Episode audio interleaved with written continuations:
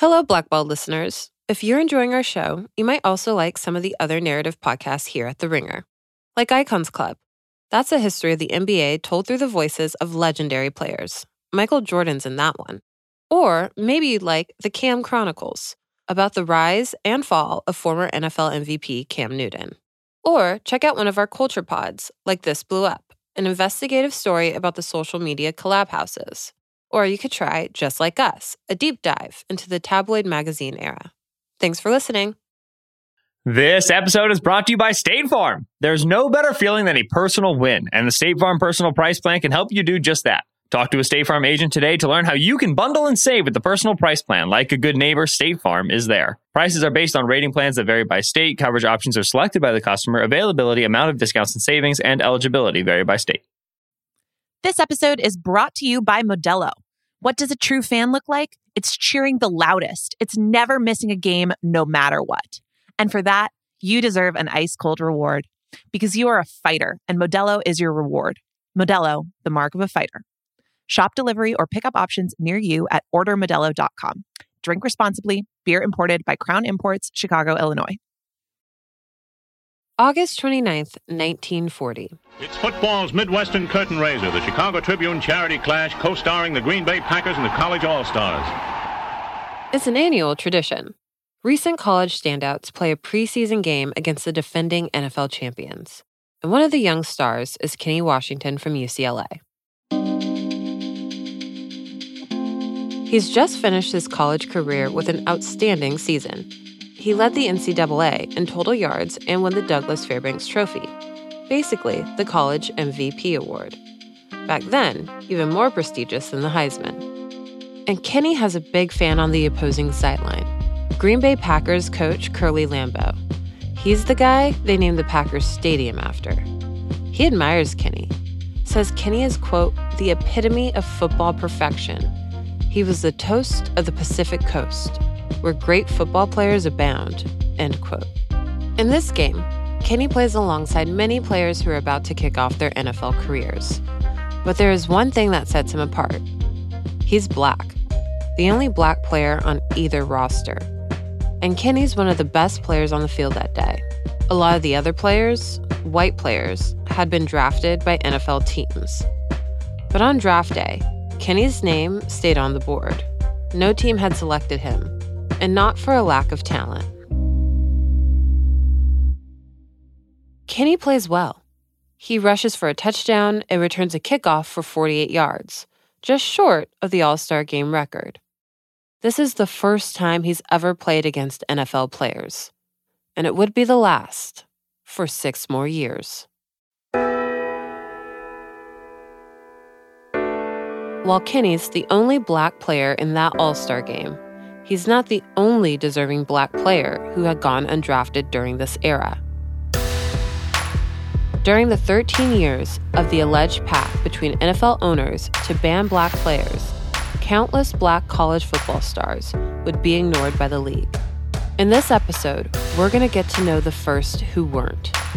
In 1946, Kenny Washington and Woody Strode became LA Rams, and Bill Willis and Marion Motley joined the Cleveland Browns.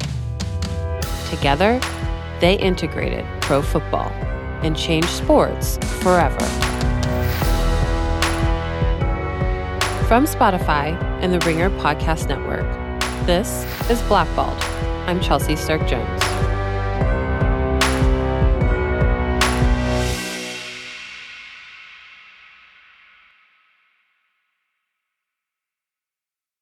The story of the color barrier in pro football is complicated a little fuzzy, and now it's a story that's pretty old. But it's one not many people know, and one that still matters today. And I think the best way to understand it is through the eyes of the four men at the center of the integration of pro football. To see how their stories were different, but brought them all to the same place a color line, a barrier that hadn't been broken in 13 years. The first black player to sign a pro football contract in 1946, was also probably the most talented of the four, and probably the one who lost the most waiting for his shot. Kenneth Stanley Washington was born in Los Angeles on August 31st, 1918. From all accounts, his parents weren't ready to build a family. His dad was gone a lot, playing baseball in the Negro Leagues and playing small roles in Hollywood movies, including the original King Kong. His mom was a teenager who eventually left the family due to Kenny's father's infidelity.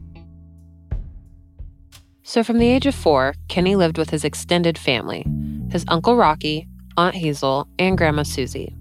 They lived in Lincoln Heights, a predominantly Italian American neighborhood, one of the oldest in LA, and at the time, one of the most desirable. When you look at the history of Lincoln Heights, it's really been kind of like an Ellis Island of waves of immigrants. That's Stephen Sarangana Lamson, an alum of Kenny's alma mater, Abraham Lincoln High School, and a bit of a Kenny stan. He's also the president of the Kenny Washington Stadium Foundation. They're trying to build a new football stadium at Lincoln High. I talked to Stephen during a football game this past fall against local rival John Marshall High. It was an evening dedicated to Kenny, there were a lot of fans there, sporting number 13 jerseys in his honor. The game itself was a blowout. Lincoln won 54 to 0. But the evening, it was a scene. Think Friday Night Lights with smaller crowds, but better tacos. That's right. It's the first football game I've ever been to with street tacos, which was a great bonus for a Friday night field reporting trip. Stephen says the community, now predominantly Latino, has long been an evolving melting pot. It's almost like the spirit of place has been informed by all these different cultures. A century ago, the Washingtons were one of the few black families in Lincoln Heights. Kenny actually spoke a little bit of Italian because most of his friends were Italian Americans. And it was kind of known that at a certain point you didn't mess with Kenny because he had friends that would mess with you. you know? So Kenny didn't have to worry about himself. These became lifelong friendships. The amazing thing to me is that recently I had a somebody sent me a copy of his uh, funeral booklet. There were three names on there of guys, Italian American guys he played football with here at Lincoln. Those are the, the blood brothers he maintained, and those are the ones that carried his coffin when he died amazing story. All his memories were good. Everything that everyone says. I don't hear any negative stories about the family in Lincoln Heights. Apparently, they were all loved. That's Karen Washington Cohen, Kenny's daughter. She's in her late 60s now, living in California City, a desert town about 100 miles from where Kenny grew up. I visited her at her house. Karen was wearing a t shirt with her dad's number on it. We sat on the couch in our living room and talked for a while. At first, Karen was a little uncomfortable talking into a mic. Is it okay there, or do I need to hold it up? but I have to say, once we got going, she was a natural. Talk into it like this? Yes. We talked about how Kenny was a multi sport star at Lincoln High. And though this podcast is mostly about football, he always said that his first love was baseball. And Karen says it wasn't a secret. He said that on the Groucho Marx show. Were you active in other sports besides football when you were in college? Yes, Groucho. I uh, played baseball. In fact, I believe that truly was my first love. So I suspect that if he could have gotten a baseball deal like the football deal, he probably would have done that because he really preferred baseball. With Kenny as their best player, Lincoln High won city championships in baseball and football. He had become a high school legend in LA. Kenny was heading to UCLA for college, where he would meet someone who would become a teammate, a friend, a lifelong brother, and the second man to integrate pro football. Woody Strode was born in Los Angeles on July 25, 1914. In the very first paragraph of his autobiography, Gold Dust, Woody tells the story of his full name. Here's my producer, Isaiah Blakely, reading from it. They named me Woodrow Wilson Woolwine Strode. My daddy admired the president, and Woolwine, who was a district attorney in Los Angeles. I had to get rid of that title. And now, ladies and gentlemen, Woodrow Wilson Woolwine Strode. It was like a goddamn announcement. So I cut it down to Woody Strode. I wasn't able to interview any of Woody's descendants like I was with Kenny's, but luckily, Woody's book is full of delightful nuggets like this. I recommend it. Woody grew up in a black neighborhood in LA. Back then, it was called the East Side. You might know it as South Central LA, but these days, it's just called South LA. Woody's father was a brick mason, but he wanted Woody to get an education. He wouldn't teach me to lay brick. He was against me learning a trade. When I was a child, he would say to me, Daddy don't want you to do this. He wants you to go to school. In high school, Woody got big. As a freshman, he sprouted to six foot one, but weighed only 130 pounds. Kids at school called him Beanpole, which he hated. But he eventually filled out a 6'4, 210 pound Adonis.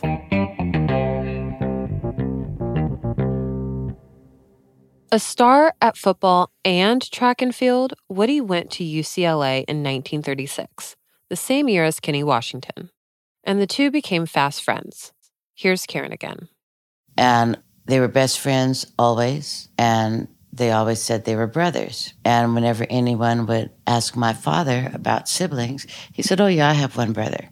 Uncle Woody was his brother. It was always a big deal when he came. Woody recalls visiting Kenny's Italian American neighborhood, Lincoln Heights, during college and meeting Kenny's childhood friends and eating and drinking all night. Here's Isaiah again, reading from Woody's book. So we went to four or five houses, and at every house they said, Here, Woody, try some of our homemade wine. Well, my body was pure. I had never drank alcohol. By the time we cleared out that fifth house, I was in the fourth dimension. The only problem? They still had to go to football practice. It was scheduled for the nighttime to beat the heat. Kenny carried me to the field. I had such a buzz, I could barely stand up. As Karen Washington tells it, Kenny and Woody didn't experience much racism during college, at least when they were in town. So it appears that everything was cool as long as they were home. Like UCLA loved them and took care of them. They were both from LA. You know, this was home. On the road, though, it was a different story. They heard threats and other verbal abuse. Kenny and Woody were sometimes left home during trips. They didn't like that, Dad and Uncle Woody. Neither one of them liked being left behind. But the school determined that the threat was too great. But overall, Kenny and Woody's college experience, football and otherwise, was defined by success and friendship. They were already best friends. So college life did that to them. You know, Jackie Robinson was there, but he wasn't a best friend. Yes, that Jackie Robinson. The same guy who would break the color barrier in Major League Baseball was on their football team. He started at UCLA in 1939, three years after Kenny and Woody did. But Jackie didn't become friends with them. But see, he Jackie Robinson had suffered more racism than my father had. Jackie's from Pasadena. You know, life was different in Pasadena than it was in Lincoln Heights, even though they're not far away. Pasadena was, and still is, an affluent community in Los Angeles. Back then, it was considered sort of a resort town for wealthy white people from the East Coast, a place to build a second home. Think Cape Cod under the palm trees. It's also just a few miles from where Kenny grew up, but a world apart when it came to being accepted by your white neighbors. Dad was surrounded by everybody who loved him. Not everybody loved the Robinsons in Pasadena because, you know, not everybody loved the black family there. He always had a chip on his shoulder. A chip that kept Jackie from becoming a part of his black teammates' bond. But I know they knew each other and they knew the families, but I have never, ever heard of them hanging out which is odd because how many black guys were on the team? They might not have become buddies, but they were standouts on the field, especially Kenny and Jackie. The 1939 UCLA football team finished with six wins, no losses, and four low scoring ties. Hey, it was a different era. The team ended up ranked seventh in the AP poll, one of the best teams in the country, and the Bruins were led by their black players Kenny, Woody, and Jackie. Of note, there was a fourth black player on the team, Ray Bartlett, who was a multi sport athlete and a close friend to Jackie Robinson. Kenny Washington ended his college career with a then school record 1,915 rushing yards, plus 1,300 passing yards. He also played defense. During his senior season, he played both ways 580 of UCLA's 600 minutes of game time. That sounds exhausting. That year, he led the nation in total offense and was the first consensus All American in UCLA history. His number 13 would eventually be retired, also a first for UCLA. He and Woody were seniors and had played their final collegiate game, a tie against USC, an all white team. On the same day as the UCLA USC game, the NFL held its annual draft. Back then, the league had 10 teams, and the draft had 22 rounds. There were 200 total picks. None of them were used on Woody or Kenny. Today, a player with Kenny's resume would get picked very close to the top of the draft. But by 1940, it had been over six years since a black player had played in the NFL. Kenny, of course, would still play in the 1940 Collegiate All Star game, eight months later, against the Green Bay Packers. With a record shattering throng of more than 84,500 spectators taking in the wildest scoring spree that the eight year old fixture has ever seen. Kenny still held out hopes of playing in the NFL that season.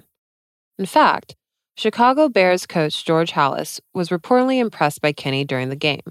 Some, including Kenny, suggested that Papa Bear Halas express interest in signing him.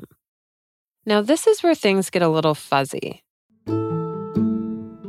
It's unclear how hard Halas tried to sign Kenny. Keep in mind, Coach Halas was reportedly part of the gentleman's agreement, part of the plan to secretly ban black players from the league. Still, he wanted Kenny on his team and presented the idea to the other owners. And Halas almost got his way. But there was one holdout George Preston Marshall who owned the team we now call the Washington Commanders. Kenny had stuck around in Chicago after the All Star game to see if he had a roster spot with the Bears. But when he found out he didn't, he packed his bags and went back to the West Coast.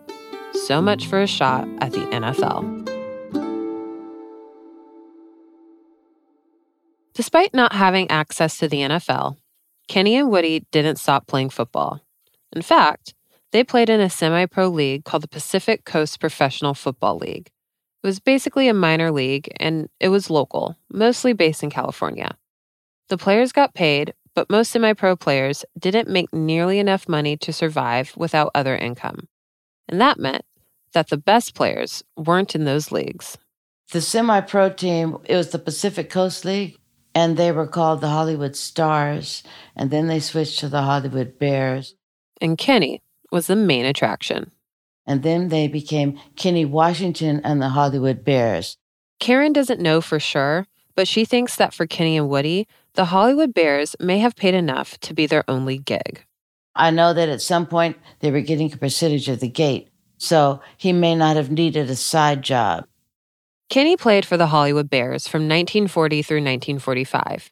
He became the league's highest paid player and earned all league honors every year he probably would have kept playing for the Bears.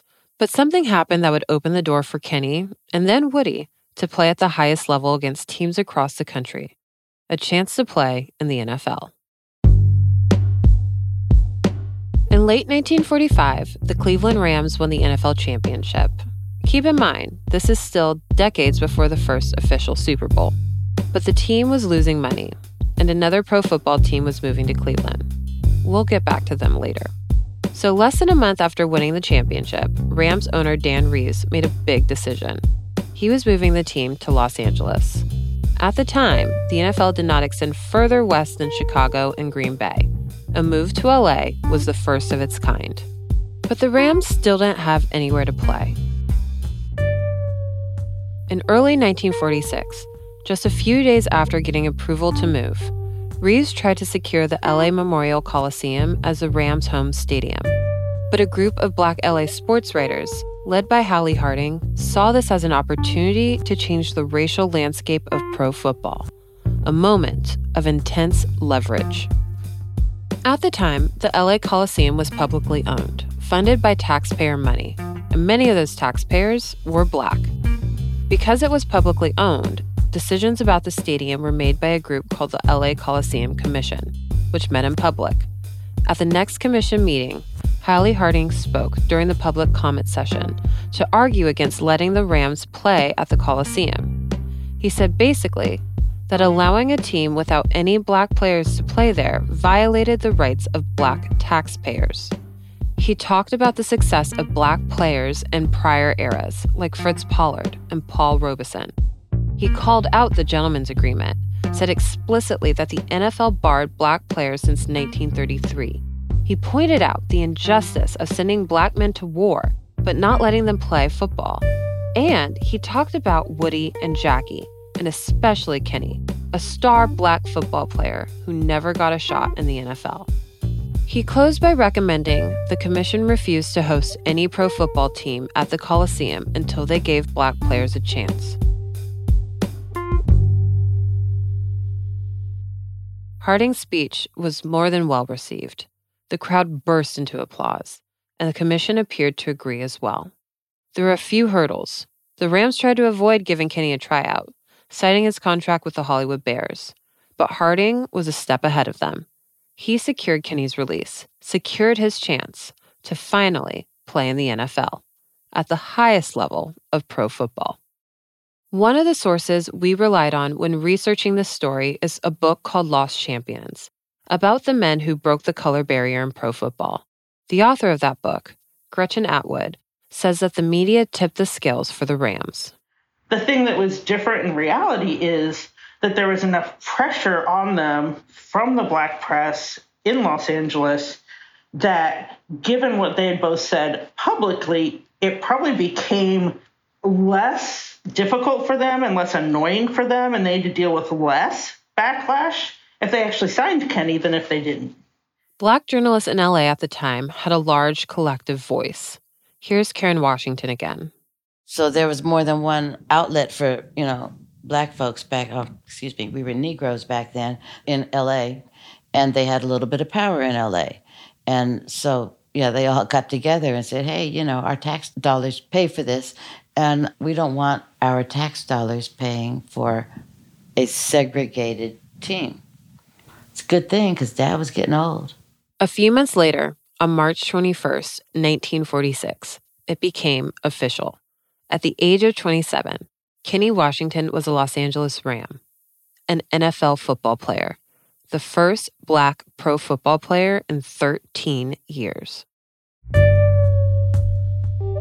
Woody would also join the Rams soon after, though the story around his signing was different than Kenny's. The Rams wanted another black player on the team, someone to room with Kenny on the road. I asked Karen what she remembered hearing about it.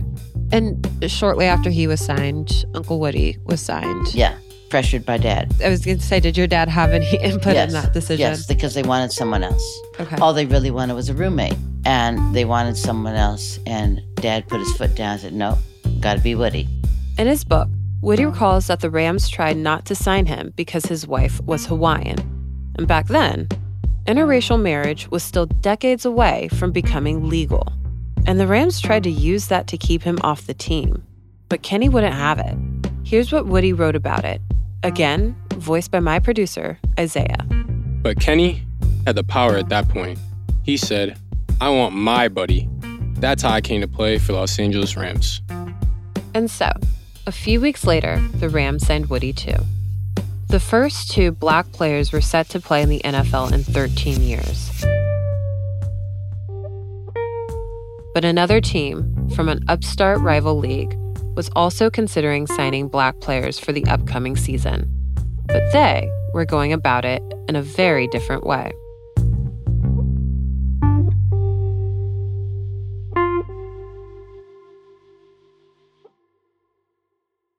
This episode is brought to you by State Farm. There's no better feeling than a personal win, and the State Farm Personal Price Plan can help you do just that. Talk to a State Farm agent today to learn how you can bundle and save with the personal price plan. Like a good neighbor, State Farm is there. Prices are based on rating plans that vary by state. Coverage options are selected by the customer. Availability, amount of discounts and savings, and eligibility vary by state. This episode is brought to you by Modelo. What does a true fan look like? It's cheering the loudest. It's never missing a game, no matter what. And for that, you deserve an ice cold reward because you are a fighter and Modelo is your reward. Modelo, the mark of a fighter. Shop delivery or pickup options near you at ordermodelo.com. Drink responsibly. Beer imported by Crown Imports, Chicago, Illinois. This episode is brought to you by Indeed. We're driven by the search for better. But when it comes to hiring, the best way to search for a candidate isn't to search at all. Don't search, match with Indeed. Use Indeed for scheduling, screening, and messaging so you can connect with candidates faster. And listeners of this show will get a $75 sponsored job credit to get your jobs more visibility at indeed.com slash ringer NFL. Just go to indeed.com slash ringer NFL right now and support our show by saying you heard about Indeed on this podcast. Terms and conditions apply. Need to hire? You need Indeed. This episode is brought to you by Hotels.com. I was traveling internationally last year. I was in Mallorca. I didn't know the island well. I said, let me head to the north, head towards the water. Let me go on hotels.com and see what they have available. Something preferably on the beach, maybe even a gym. Not only did I get those things, there was a kids session with exercise, gymnastics in the water, pony rides, a train. It had everything, and I didn't even want any of those things. But at least I knew they were there just in case I changed my mind. And now finding the perfect hotel has never been easier thanks to the hotels.com app. Whether you're looking for a family friendly, right, all inclusive or a relaxing spa weekend, you can find exactly what you need and compare hotel prices, ratings, and amenities side by side. So start planning your next getaway and find your perfect somewhere in the hotels.com app. In 1946, the NFL was under siege. During World War II, business wasn't going great for the league. Some teams were merging with one another, and one team even just skipped a season.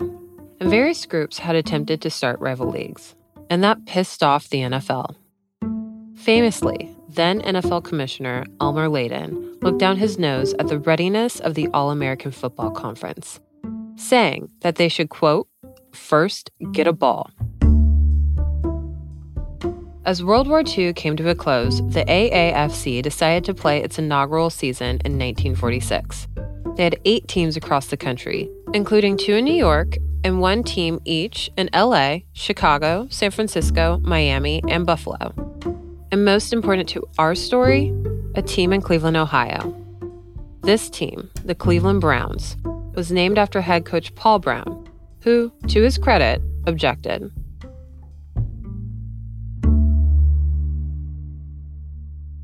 And it's in Ohio that the next part of our story takes place.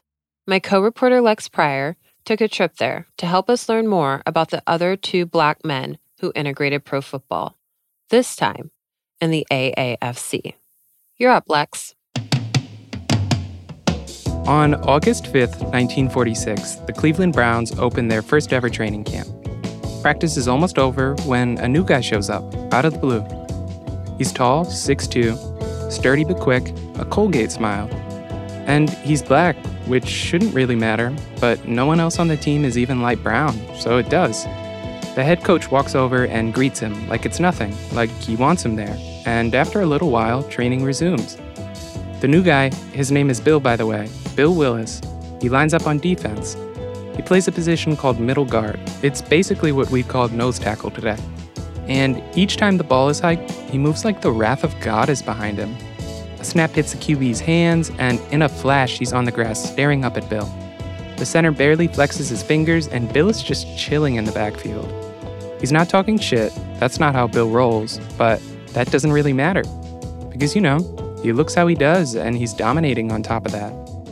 After the third play, the center turns to the coaching staff and starts whining about Bill jumping off sides. As a compromise, the head coach agrees to run three more plays, but with an assistant at the line of scrimmage to ensure nobody's moving early. But even with the extra attention, Bill keeps wrecking everything. One play, then another, then another, until eventually, mercifully for everyone else, the coach ends practice early. But not before he walks over to Bill and says, Come by my office later tonight. That evening, the coach offers Bill a $4,000 contract on the spot. Bill signs it, and the coach says, Don't tell anybody about the deal. He's now officially a Cleveland Brown, officially a player in the AAFC, which means that Bill hasn't just made the team, he's just integrated the other half of professional football.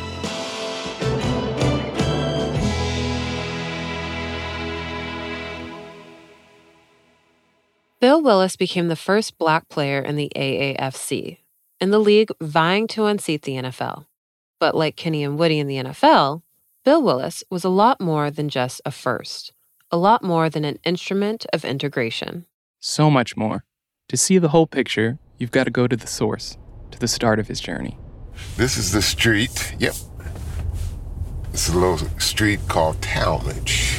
And this is where he his formative years were spent. That's Will Jr., Bill Willis's son.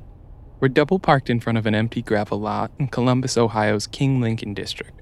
From the car, I can see a thin metal fence, some dirty puddles, not much else. So when we used to come down from Cleveland as boys and girls, I think it was right on this lot here. The house that Bill grew up in was torn down years ago, but there are hints of what it looked like scattered throughout the neighborhood maroon brick homes with big bay windows, thick chimneys, and bite sized front lawns. Bill's family had moved north from Jacksonville to Columbus a few years before he was born in 1921. So there were f- five children, right?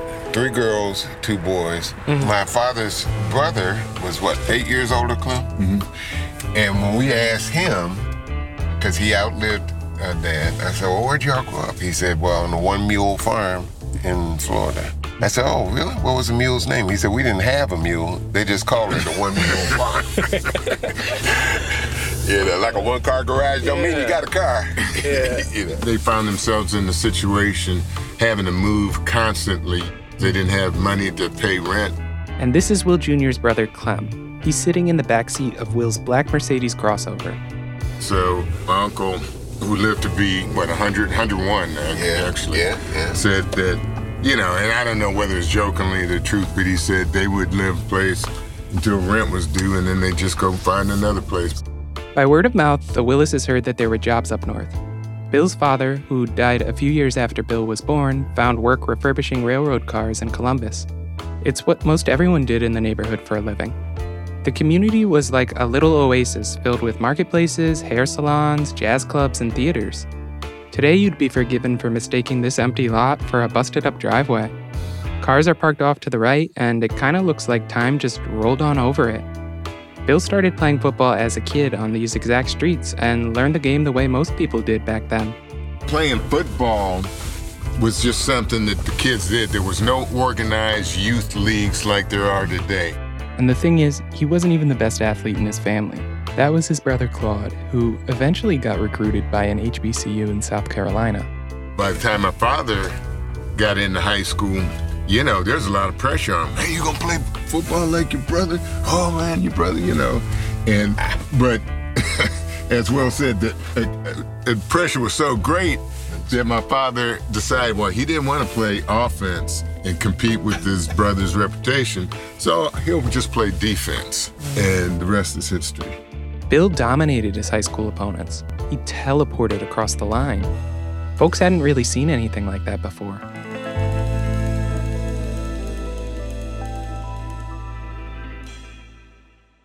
They still keep photos of the dude in the lobby of the school. See that sandstone there? That's the original school. And then the, this is one edition, and this is the. Will and Clem brought me to East High School to show me the shrine to their father. It's small, just a few pictures. In one of the photos attached to the main wall, Bill is decked out in full uniform. He's crouched, digits knuckle deep in the grass, his eyes pierce right through you. While Bill may not have been pulling national recruiting attention, he was turning heads in his own city. That's how he drew the eye of Paul Brown. He's the coach I mentioned earlier, the one who stopped practice. Before Brown led his namesake team, he had a legendary career at Ohio State, which is based in Columbus. By 1941, Bill had already committed to run track for Ohio State. But Brown convinced him to play football. Within a year, they would win the school's first national championship together. Now, it's worth mentioning here how difficult this all was how tight the pathway had become. College football at this point is trying to mimic the NFL by segregating, and while it's not 100% successful, it's brutally effective. Not everybody Bill is playing against is okay with lining up on a field with a black man. Shoot, some of his teammates probably aren't okay with it either. But Bill has a few things going for him his even keeled temperament and his undeniable talent.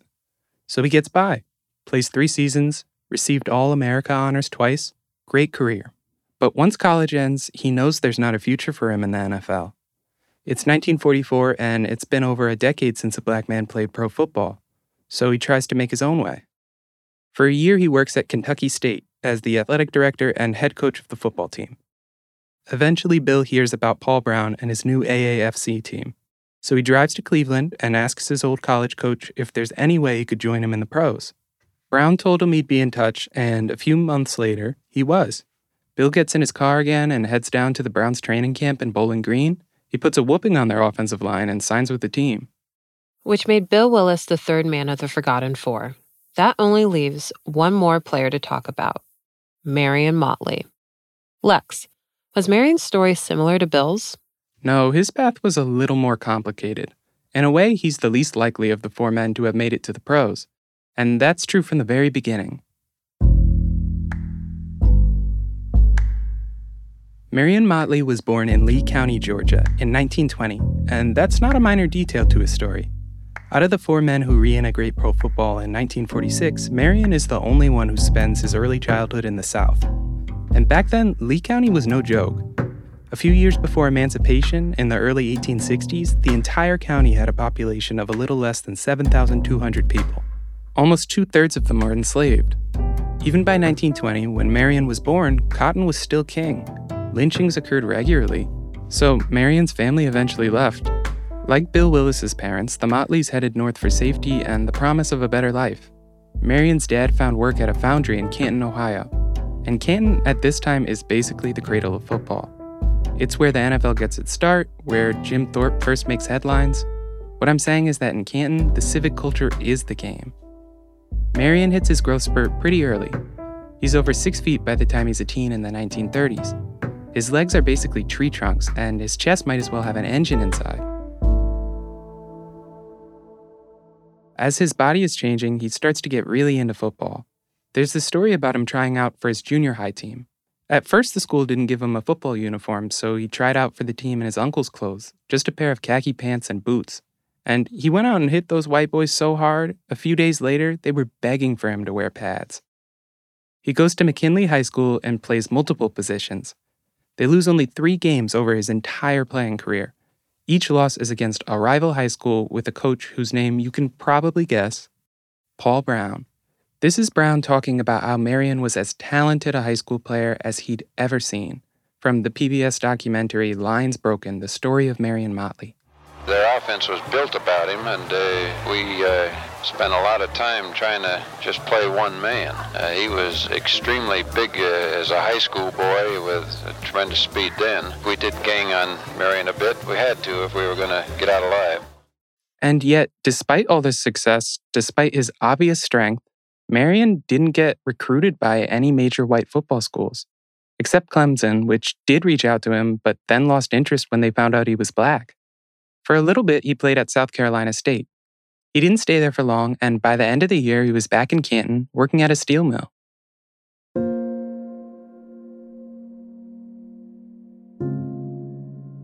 By early 1940, he's in Reno, starting spring practice for the University of Nevada football team. Sometimes he visits California in his spare time, and during one of those visits, Marion gets into a car crash that kills a man 60 year old Tom K. Nabori. Marion is charged with negligent homicide and gets out temporarily on bail. Over the next few months, Marion plays football for the university. Sports writers describe him as a ballet dancer and slippery hipped, the kind of runner capable of going, quote, through or over opponents. In October, Marion gets convicted. The authorities give him the option of paying a $1,000 fine, but he doesn't have the money, so it looks like he's going to prison. That's when something even stranger happens. Students at his school raise the funds to get him out. And on the day that his sentence is supposed to be decided, they arrange for six character witnesses, including the Reno chief of police, to vouch for him. This shit is not normal. Nevada isn't exactly a den of racial harmony at the time. Reno is notorious for its rampant housing segregation. But because of what Marion means to the university, because of what he can do with a football in his hands, his peers rally around him. He gets to keep playing football.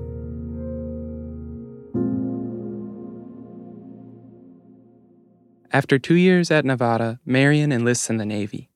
He's sent to the Great Lakes Naval Training Station, where Paul Brown, the same Paul Brown who appears repeatedly in this part of our story, happens to be coaching.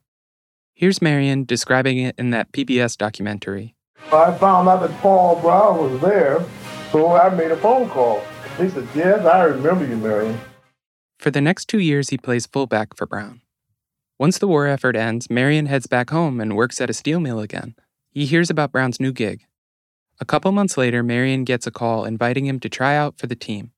He arrives at training camp a few days after Bill Willis and puts on a similar show. As Marion remembered years later, that first day we ran wind sprints and I was out in front of everybody.